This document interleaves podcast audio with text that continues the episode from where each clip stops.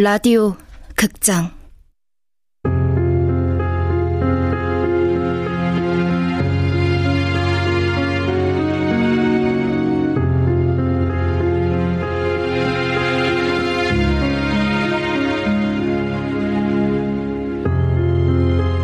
다름 사랑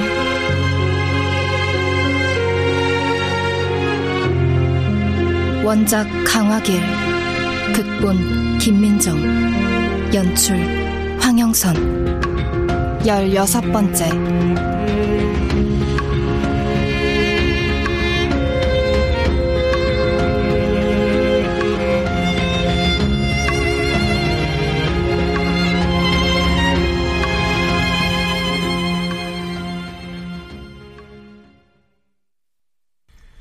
제 탓이오, 제 탓이오, 저의 큰 탓이오이다. 서른두 해. 매 순간 무엇을 선택할 때마다 제대로 해내지 못한 죄책감. 그렇게 내 인생을 스스로 망가뜨려 버렸다는 죄책감. 모두 다 내 탓이다. 하느님은 우리를 사랑하십니다. 나를 절대적으로 사랑하는 누군가가 있다. 그런데 그건 느낄 수도 없고 볼 수도 없는 사랑 아닌가. 당장 손을 잡고 그 실체를 느낄 수 있는 온기. 유리도 그랬던 걸까? 어떤 곳에서는 사랑이 위대하다고 말하는데 왜 다른 곳에서는 사랑을 포기하지 못해서 어리석단 말을 듣는 걸까? 나도 포기하지 못했다. 언젠가는 그가 나를 아껴줄 거라고 서로 소중한 사람이 될 수 있다고.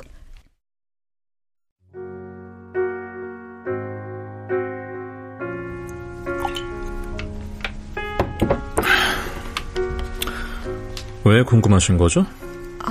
하유리 씨에 대해? 제가 소설을 쓰고 있는데요. 소설요? 네. 그때 유리 자살을 모티브로 해서 소설을 쓰는데 하유리 씨를 만난 사람들의 얘기를 듣고 싶어서요. 뭐가 궁금한데요? 그때 유리가 어땠는지, 아니, 뭐든지요. 글쎄요. 제가 할 말이 있는지 모르겠네요. 그날, 그리고 그날 이후에 유리에 대해 아시는 게 있나 해서요. 특별한 얘기 없어요. 인터뷰나 수기에서 다 얘기를 했고요. 겹치는 내용도 상관없어요. 반주자님, 그 사건 이후에 안진 시민단체에서 자살방지 운동 하고 있다고 들었어요. 도와주세요. 다른 분들은 도와주고 계시잖아요. 그날 하유리 씨가 모텔에 가장 먼저 도착해 있었어요. 반주자는 그날의 일을 먼 기억에서 끄집어냈다. 전 여자친구와 막 헤어진 상태라 화가 많이 나 있었고요. 홧김에 죽어버리려고 했어요. 그러면 그녀가 평생 죄의식을 느끼며 살 테니까. 안녕하세요. 모두 다섯 명이었어요. 한 번도 만나본 적 없는 사람들이 죽기 위해 모였으니까 어색했죠. 우린 둥그렇게 둘러앉았어요. 한번 말해보죠. 왜 죽고 싶어 하는지, 왜 이렇게 세상이 싫은 건지. 근데 전 그 말은 하기 싫더군요. 여자친구한테 차여서 죽고 싶다 이러면 폼이 안 나잖아요. 유리는요? 유리는 뭐라고 하던가요? 너무 아파요. 지쳤어요. 끝났으면 좋겠어요. 어디가 아픈데요? 어떤 남자가 물어보니까 유리 씨가 그 남자를 지그시 바라봤어요. 마치 그 남자를 유혹하는 것처럼. 물론 지금에 와서는 오해라고 생각합니다. 하유리 씨는 솔직히 좀 이상했어요. 뭐랄까 분위기를 못 맞춘다고 해야 하나? 어디가 아프냐고요? 글쎄요. 뭐라고 말해야 할까? 너무 고통스러워요. 이젠 끝내고 싶어요. 다른 사람들도 흥분하고는 있었지만 그래도 논리가 있었던 것 같은데. 회사에서 따돌림 당하고 있어요. 제가 왕따를 당할 줄은 몰랐어요.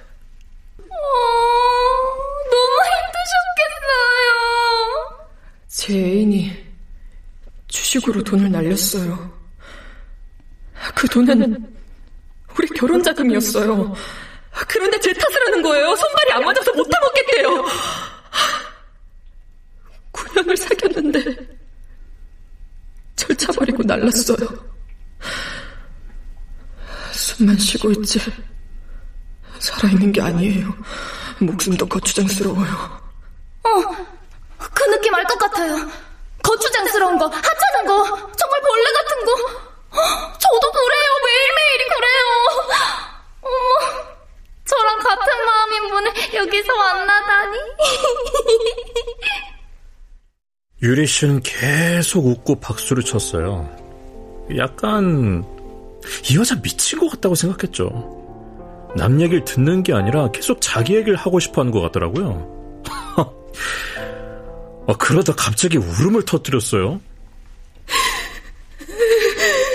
빨리 죽어버려요. 빨리 죽자고요.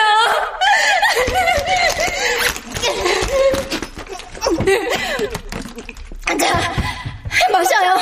같이 마셔요, 우리. 농약이었어요. 저한테도 그 병을 들고 다가왔었어요. 전 뒷걸음질 쳤죠. 유리 씨가 다가가는 사람마다 뒷걸음질 쳤어요. 그때 문 열어! 경찰이다!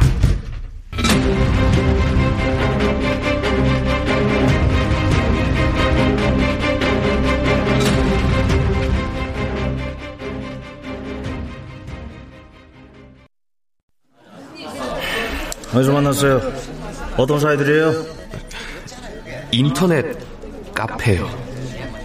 오늘 처음 만났어요. 저 농자가 누구예요? 에? 솔직히 난 안 죽을 거라고 생각했죠. 그러다 운 좋게 한 명이 살면 당신들 어떻게 되는 줄 알아요? 자살 방조죄예요. 사람들이 죽을 용기 갖고 살 생각을 해야지. 근데 이 농약 어떻게 구한 거예요? 제가요. 제가 갖고 왔어요. 혹시 그때 유리를 데리러 오거나 그런 사람 본 적 없으세요? 예를 들어서 키가 큰 남자라든가 여자라든가 아니요. 왜 아는 분이 있어요? 아니요. 끝까지 혼자였나 해서요. 혼자였어요. 그 다른 남자분은 어떻게 됐어요? 살아있어요. 그 친구는 보면 아실지도 모르는데. 누군데요? 아, 강승영이라고? 강승영.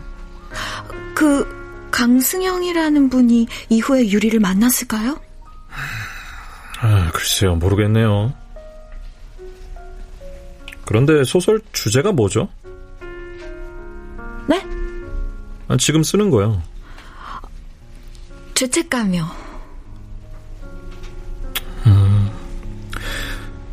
지금에 와선 그게 뭐였지? 라고 생각합니다.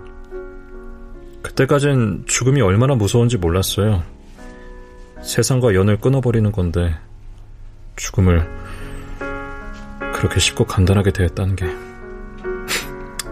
27살이었는데 철이 없었죠. 반주자는 마치 내게 고해를 하고 있는 것 같았다.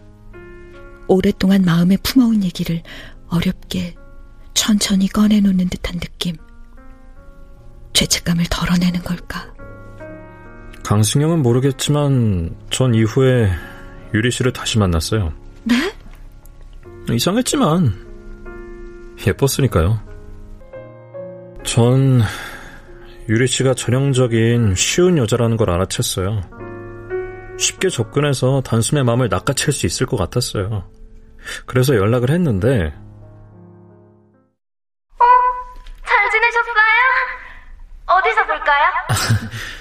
간단히 밥 먹고 차 마실까요? 장소는 제가 찾아볼게요. 네, 좋아요. 언제 만날까요? 전 아무 때나 좋아요.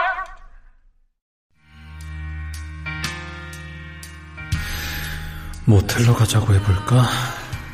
둘이 조용한 시간을 좀 가지면서 아니야 그러지 말고 성당에 데려가자 유리 씨한테도 뭔가 도움이 될지도 모르고 전 이제 죽을 생각이 없어요. 네? 지난번엔 지쳤다고 하셨잖아요. 네, 더 지쳤어요. 하지만 죽을 생각은 없어요. 왜요? 이기려고요. 그 순간 확 깨더라고요. 이렇게 이상한 여자를 만날 정도로 내가 궁했나? 빨리 이 자리를 뜨고 싶더라고요. 근데 오늘 저 왜 만나자고 하셨어요? 저 유리 씨, 저 요즘 성당에 나가요. 그날 이후로요. 근데 정말 마음이 편해지더라고요. 평온해진다고 할까? 유리 씨도 혹시 성당 다닐 생각 없어요? 저랑 같이요.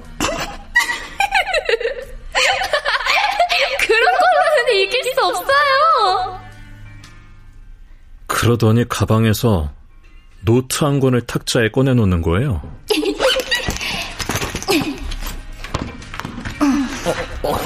잠깐 화장실 좀 갔다 올게요.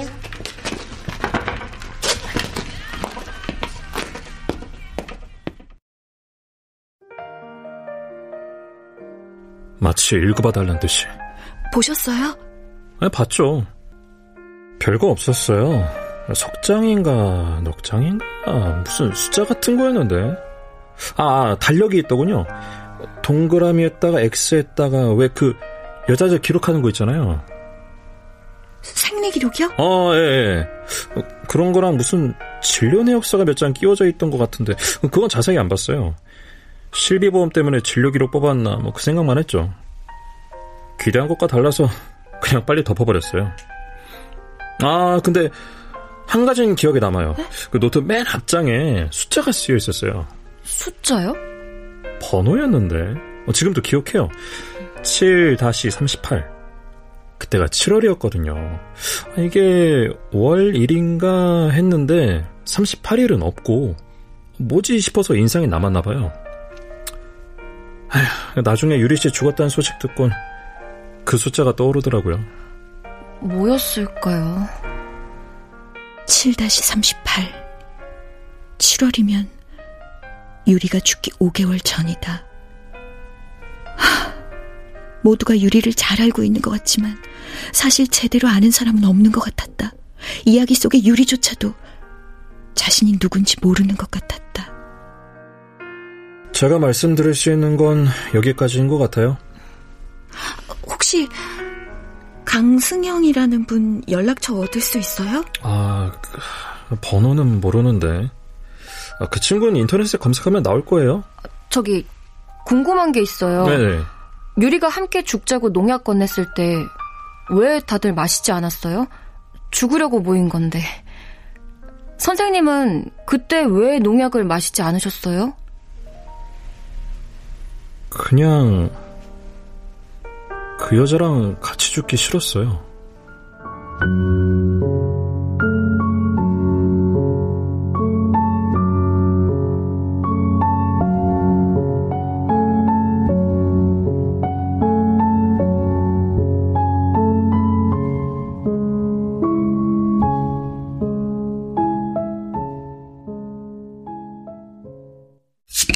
자, 한 잔씩 하자. 고마워. 자리 만들어줘서. 뭘. 듣고 있다 보니 유린 어떤 애였을까 생각해보게 되더라. 아, 여태 한 번도 궁금하지 않았는데. 내가 유난스럽다고 생각하지? 음. 어젯밤에 곰곰이 생각해봤는데 네가 뭘 하려는지는 모르겠지만 이게 너만의 방식이라면 끝까지 해봐야 한다는 생각이 들었어. 누군가한테 상처 주는 방식만 아니라면. 너 양수진이 걸리는구나. 아, 그게 아니라 답을 정해놓고 가지 말라는 거야. 근데 그 반주자 유리랑 같이 죽기 싫었다니 이상하지 않아? 어차피 죽으려고 모인 사람들이 분위기 좀 망쳤다고 그렇게 얘기를 하니? 나 알 것 같기도 해. 정말 모두가 피했거든, 유리를. 그냥 다들 싫은 이유들이 있었어. 말투가 싫다거나, 과한 감정이 싫다거나, 같은 부리로 취급되는 것 같아 싫다거나. 근데 그 일기장 음. 반주자한테 보여주려고 했다면 다른 사람한테도 그러지 않았을까? 음. 거기 무슨 내용 있었을까? 글쎄, 영원히 알 수 없겠지. 왜? 양수진이 가져갔을 텐데 갖고 있을 수도 있지. 어, 양수진이? 유리 집 마지막으로 청소한 게 양수진하고 류영규라며. 아. 양수진이 챙겼을 거야, 분명히. 그걸 아직도 갖고 있을까? 글쎄. 아, 난 누가 나 죽은 다음에 내 사생활을 알게 된다면 어우, 또 사생활이 있기나 해? 응? 이렇게 미니멀한 집에 짐도 별로 없고. 근데 다나 너 진짜 연애 안 할 거야? 어. 새로운 사람 만나고 가까워지고 그러다 멀어지는 거 지겨워. 불행하려고 연애하는 게 아닌데 헤어질지 모른다는 불안으로 관계를 지속하는 게 얼마나 피곤하니. 아, 그렇게 불안한 관계가 싫어. 안 외로워? 같이 있을 때 외로운 게 더 힘들어. 있잖아, 다나야. 음. 만일 내가 널 잃게 된다면, 아니, 아니, 나 절대 그러는 거 바라는 거 아닌데, 그래서 네가 써온 무수한 편지를 보게 된다면, 나 절대 안 버릴게. 아, 아, 아 어떤 프로포즈보다 멋지다. 양수진이랑 하율이가 정말 친구였다면 아마 안 버렸을 거야.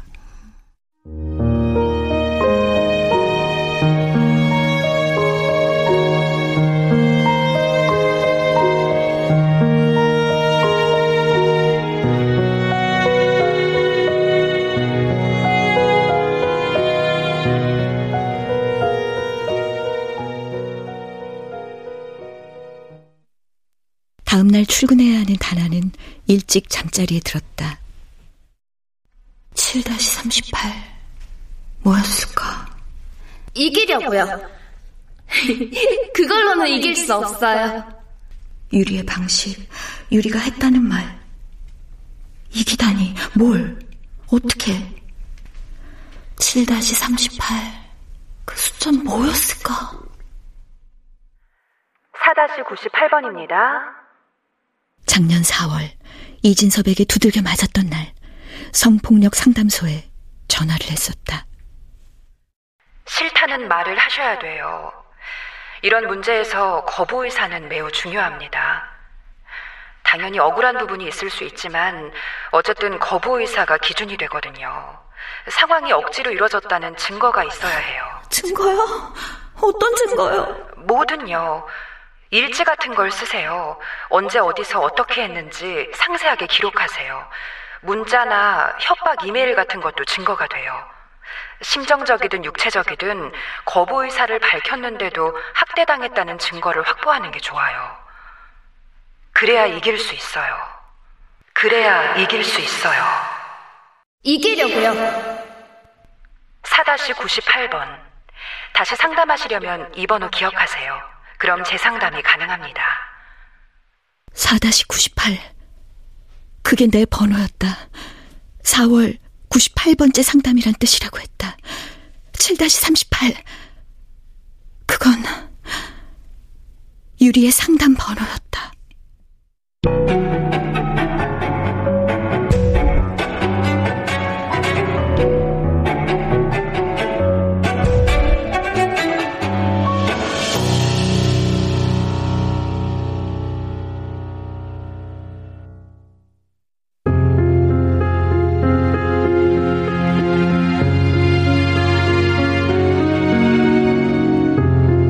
라디오 극장 다른 사람 강화길 원작 김민정 극본 황영선 연출로 16번째 시간이었습니다.